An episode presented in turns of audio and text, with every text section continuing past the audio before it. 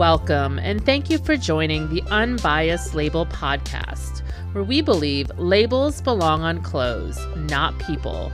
On this podcast, we have real talk focused on all things fashion and culture with a critical global perspective at the intersection of industry and academia.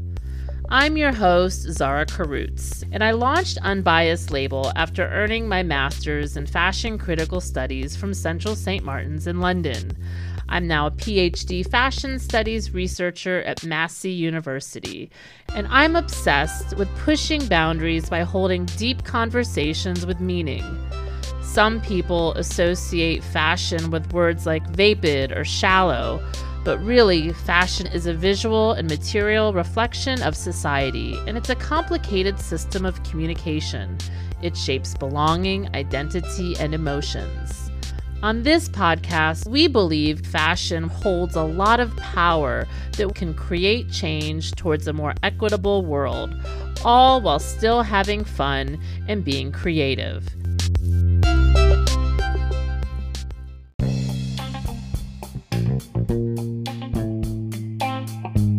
Charles invited me on board to design and make these Wedgwood armour pieces. And the whole kind of concept behind the show, these new Caroleans for Charles was really investigating and looking at what does it mean to have a king? What does it mean to have this new King Charles be British? And to kind of subvert that a little bit, to make it almost a coronation for everyone, to be focused on community, so not about one kind of figure, but to be kind of a coronation for all in a way, and a celebration of everyone's kind of identity.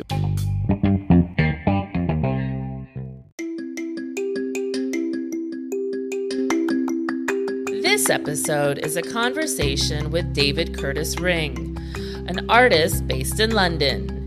He specializes in creating set design and sculpture for installation, film, and performance. David is best known for his fashion collaborations with Craig Green, the CP Company, and most recently Charles Jeffrey. Spring Summer 24 collection was a preview to the Charles Jeffrey Loverboy and Wedgwood collaboration. On the runway, we saw David's show stopping garments that were suits of armor meticulously handcrafted from upcycled Wedgwood jasperware. David's work has appeared all over, including Vogue, GQ, Dover Street Market, and Harrods. While other collaborations include work with Pink Floyd, Nick Knight, Adidas, Champion, and Moncler. I hope you enjoy this conversation as much as I did.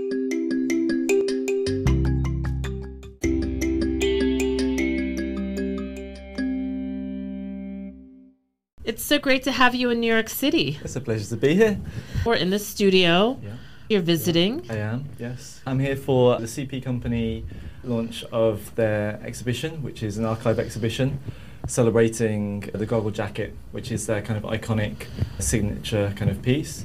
So I was invited by them to design an installation to commemorate the origins of that jacket, which was for the Mille Miglia race. Massimo Osti designed jackets that would be worn by the drivers as they were racing through the Italian countryside.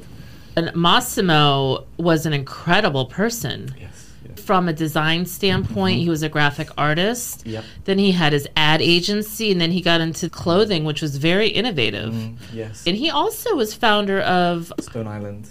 Yeah. Yeah, yeah. Yeah, it's really interesting to see his kind of attention to detail and to fabric experimentation, mixing that with Italian workwear, and which, especially for the time, was really sort of innovative. And maybe we're more used to kind of seeing that now, but for the time, it was really a pioneer of that industry. So let's start with a little bit about your background. So I grew up in Birmingham from a very sort of working class family. My dad's car mechanic, or was a car mechanic. My mum was a special education support assistant. And then I moved to London to study at Goldsmiths and I studied fine art textiles. Goldsmiths is so fantastic in Mm. having this cross interdisciplinary lens of bringing in sociology and Yes. philosophy. It's certainly integrated into kind of the, the DNA of that university. You think beyond the literal or the, the obvious, and you're really encouraged to look at the references you're using, the images you're using, the associations that might be there that you didn't necessarily realize at first.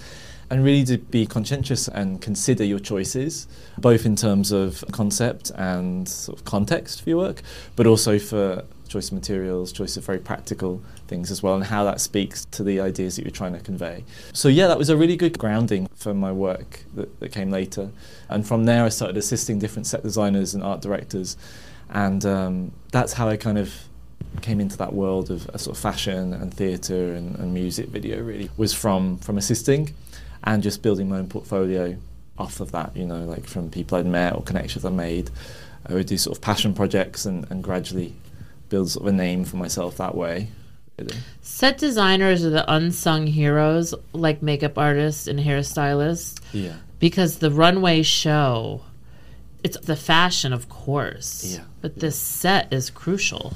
Yeah, it can create an atmosphere, it can create a real tone or environment for contextualizing everything else, you know. So, and it is really important, and I think it is perhaps uh, overlooked a little bit. I think for sure. Take it for yeah. granted. Yeah, I, I feel so. because we just yeah. expect it. We're like, oh, that's there. Totally. We, we don't think about like, oh, someone designed this. There was a storyline. Yeah, completely. So, what is that? Process of creating for you? I mean, there has to be a narrative, a dialogue. It all depends on the project, you know. But usually, it's really important for me to understand the themes of the project. If it's a, a fashion show, to to understand what are we trying to say? Like, is there a story? Is there a history that we want to draw on?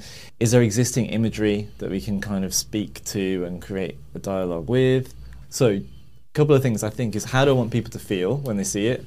And how is it going to look in photos and videos you know? So like what is the kind of legacy of it you know? Especially now in an age where so many people experience the work we do or, or, visual culture through social media or you know like youtube or tiktok even you know? Which is great because it's open to so many more people than it was maybe like 30 years ago but yeah, it's also a consideration because in a way that's just as important as the, the live now is is is how it's remembered, you know, mm. how it exists digitally. Very yeah. deep. I see your work as having a lot of personality and it's very bold. you do not tiptoe around things. You're not subtle, David. You've done a lot of work with many designers, sure. but you have a lot of repeat work. So I think it's something that I enjoy is building a relationship, a, you know, a working kind of language with designers and, and creatives, because you start to understand what the story is that they are trying to tell, mm. you know, and um, and respond to that. And it's, it's a really lovely kind of exchange and kind of um, almost like a dance, you know. I really I really love that. You have a lot of movement in your creations. I call them creations because yeah. I know they're installations, and you're sure. an artist, and you're a sculptor. Yeah. You're a creative polymath in that sense.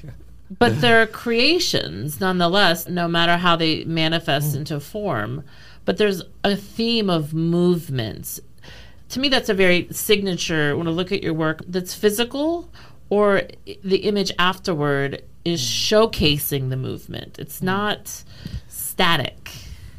It's interesting you say that. I suppose I never really thought about that before, but mm.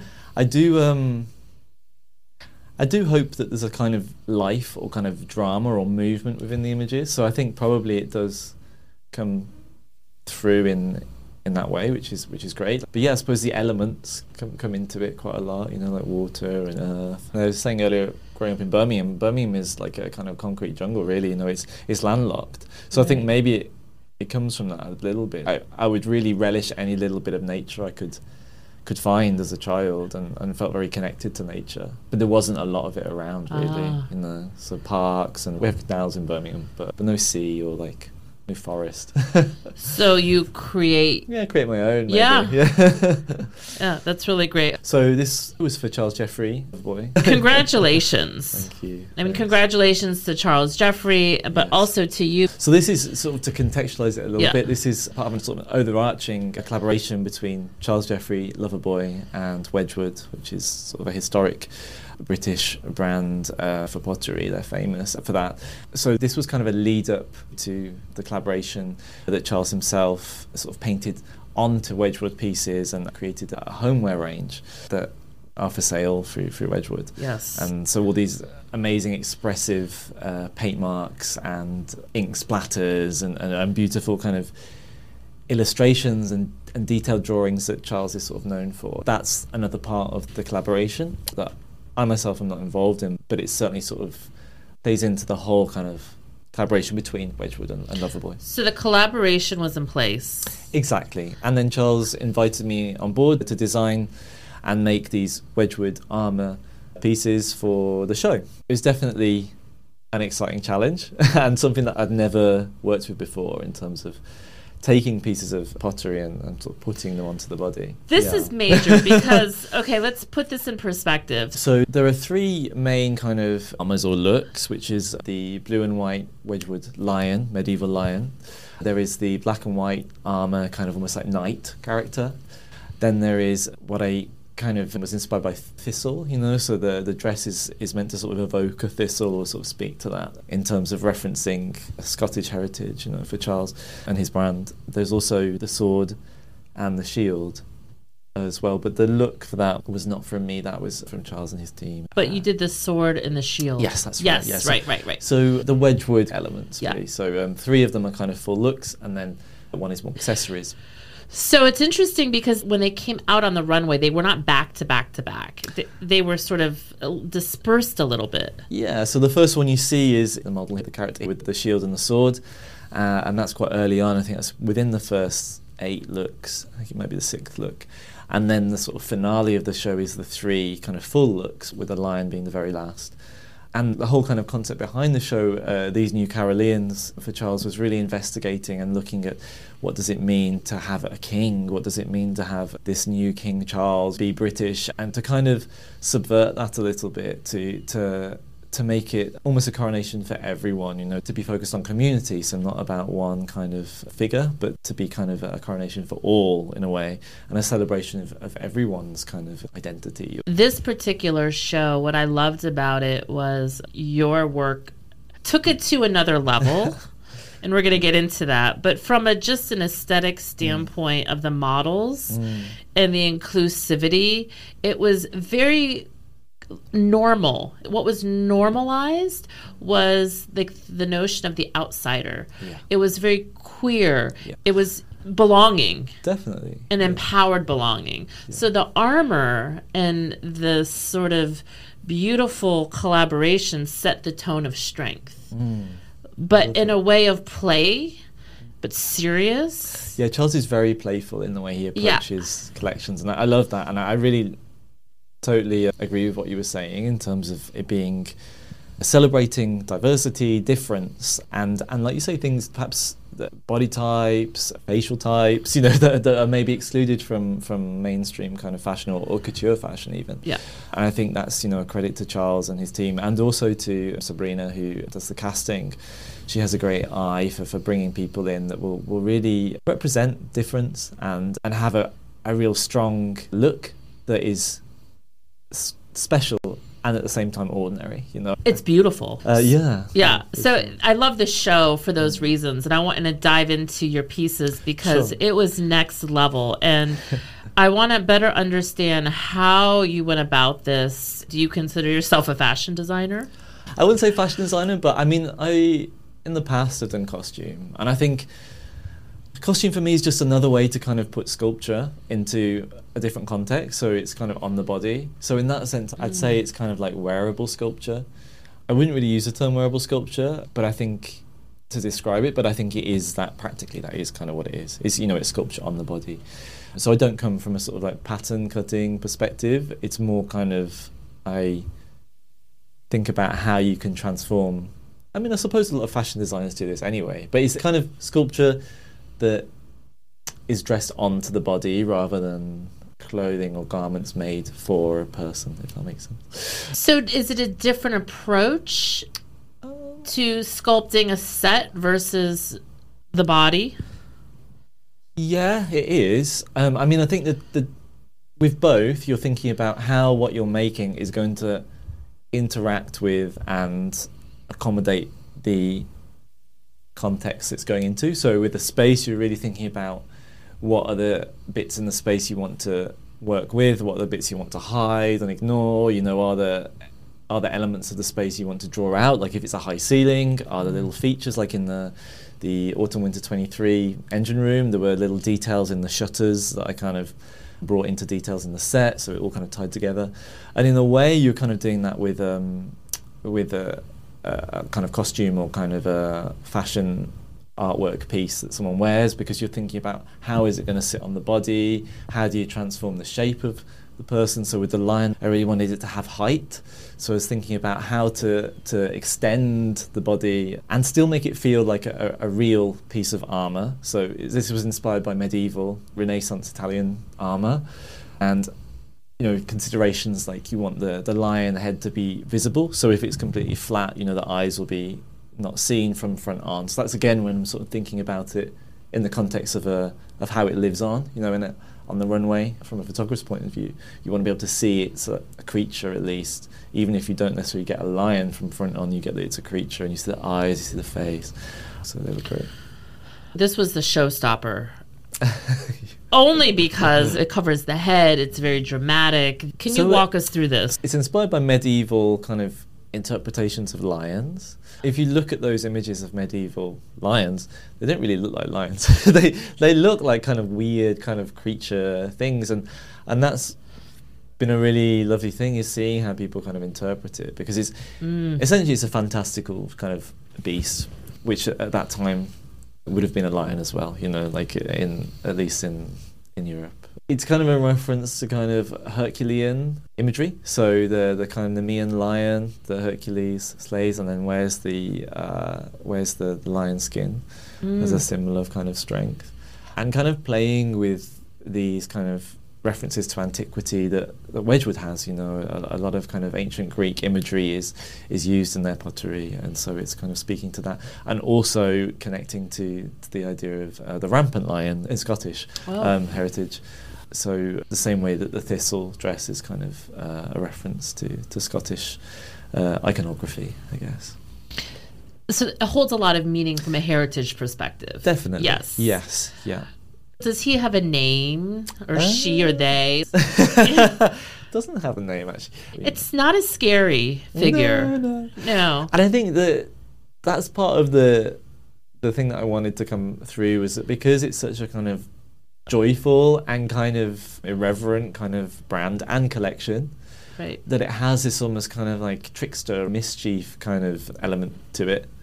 So that it feels kind of a bit bizarrely happy, you know, and in a lot of those depictions of lions or beasts in the medieval times they, they they do have these kind of curious expressions, you know, like they, yeah. they kind of look startled. Yes. when I look at the model mm. and her face inside mm. of it, it's so powerful. Mm. So that juxtaposition of playful, whimsical, but then very much like I can eat you at the same time. yeah, yeah, yeah, no, to- totally. It's that yeah, that combination of kind of strength and, and power and, and, and armor and at the same time is kind of delicate kind of rosy cheeked kind of model yeah. inside you know yeah. like very kind of and, and this was one of the, the more kind of perhaps um, recognizable kind of um, approaches to kind of casting in, in um, Francesco um, uh, does have that kind of more kind of uh, conventional kind of beauty can you just walk through some of what the Wedgwood pieces sure. were? Yeah. Sure. So we have around the sort of snout, like around the nose, we have a christening spoon. So in the very centre, you can see a little kind of, kind oh. of rising up towards the sort of nostrils. That's a christening spoon. Either side of that is two halves of a, of a trinket box. That same trinket box, well, not the very same, but the same design, the same kind of um, uh, type of, of trinket box is also in the kind of bridge between the, the nose and the eyes. Just either side of that, you can see a kind of curved piece, that's sort of like the cheeks. Those are two sides of a little vase, oh. a little Wedgwood vase. So handles. No, they're just they're just kind of the main body of the vase. So that was when I'd become a bit more kind of pro at the, the cutting the Wedgwood. So and cutting them was all done. Um, you, so this was a trial and error, and in the end, I kind of discovered that using like a diamond blade and, and cutting them in water was was the best way to do it. And it's very tricky because you'll get so far and sometimes they break. So that's a, a, journey in itself. You know, wow. and then either side of the, the, christening spoon, you can see little handles of the christening spoon that are like almost like whiskers and the, the the spoon part of those, not the handle, but the spoon part of those is on the are on the uh, the glove, which is Ah. actually articulated so you can move your, your fingers in the glove. And these metal claws are, are also in the, the shoes from the collection. So there's a a shoe in the, in the collection which has claws, which is kind of a a kind of beast-like piece of footwear. And so it wanted to kind of we wanted to connect it to the clothing. Yeah. It's Um, really incredible. I tried various different ways of working with it, and then found that because I really wanted to be able to, to cut into the pottery, to be able to add shape Ah. and pick out certain details.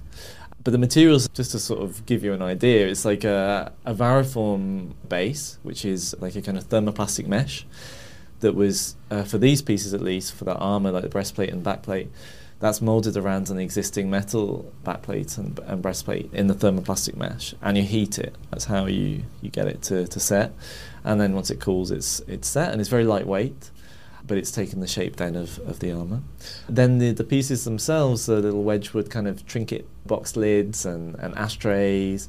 So we, we get like a mesh, we heat it over the back of them, and then let that cool. Then you add the glue on, attach the mesh to the glue, and then that is sewn onto the Varaform base breastplate.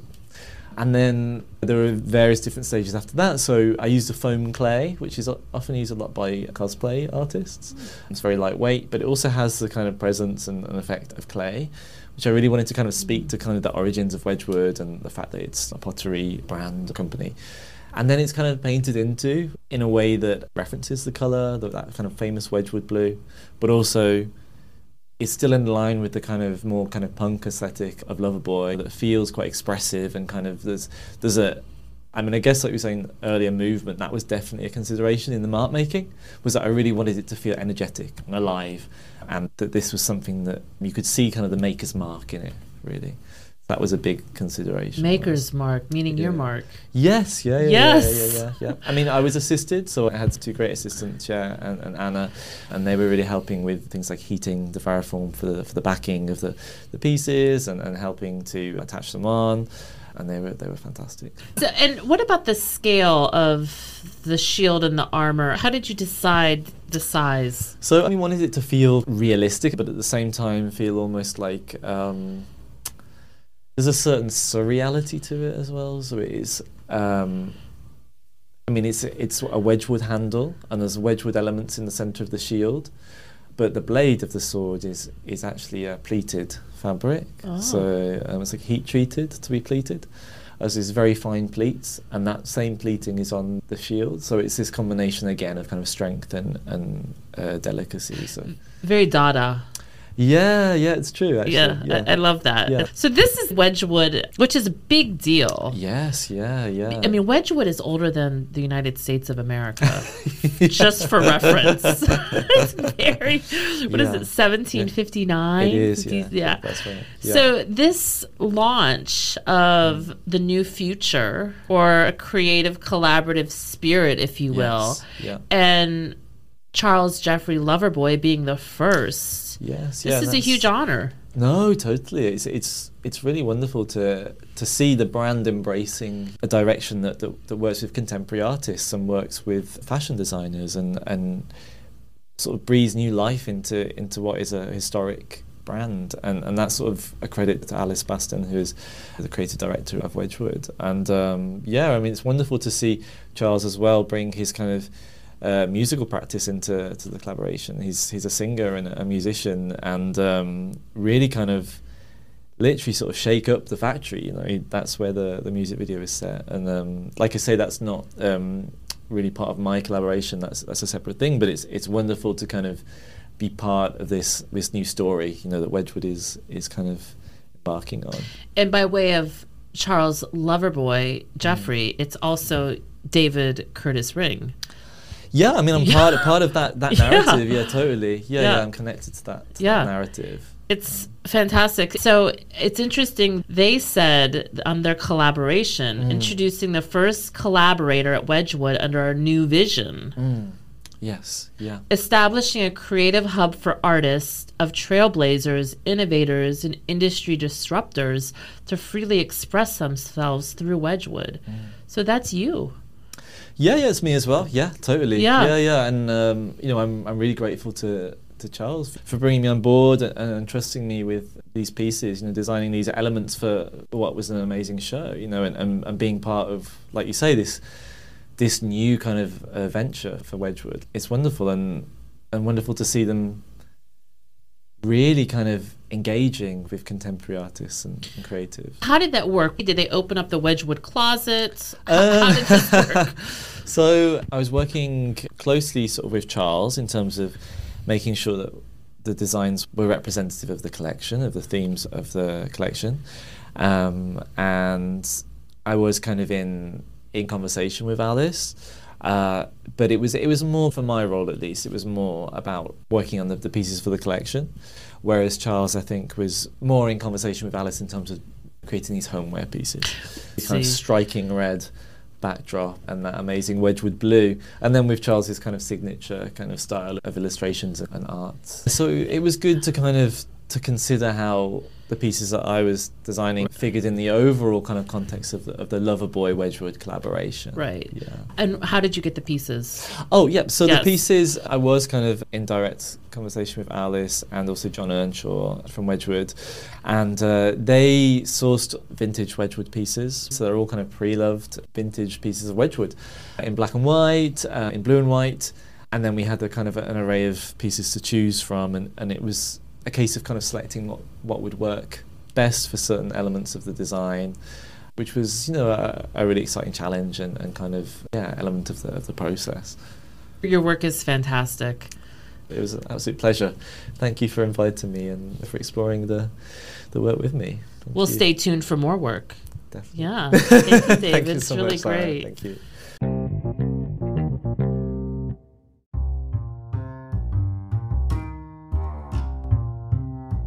Thank you for listening to the Unbiased Label podcast. If you've enjoyed the show, then please connect with us on social media, tell a friend, and leave a review. Please tune in next time for more conversation on fashion and culture from a critical global perspective at the intersection of industry and academia. Until next time, stay well.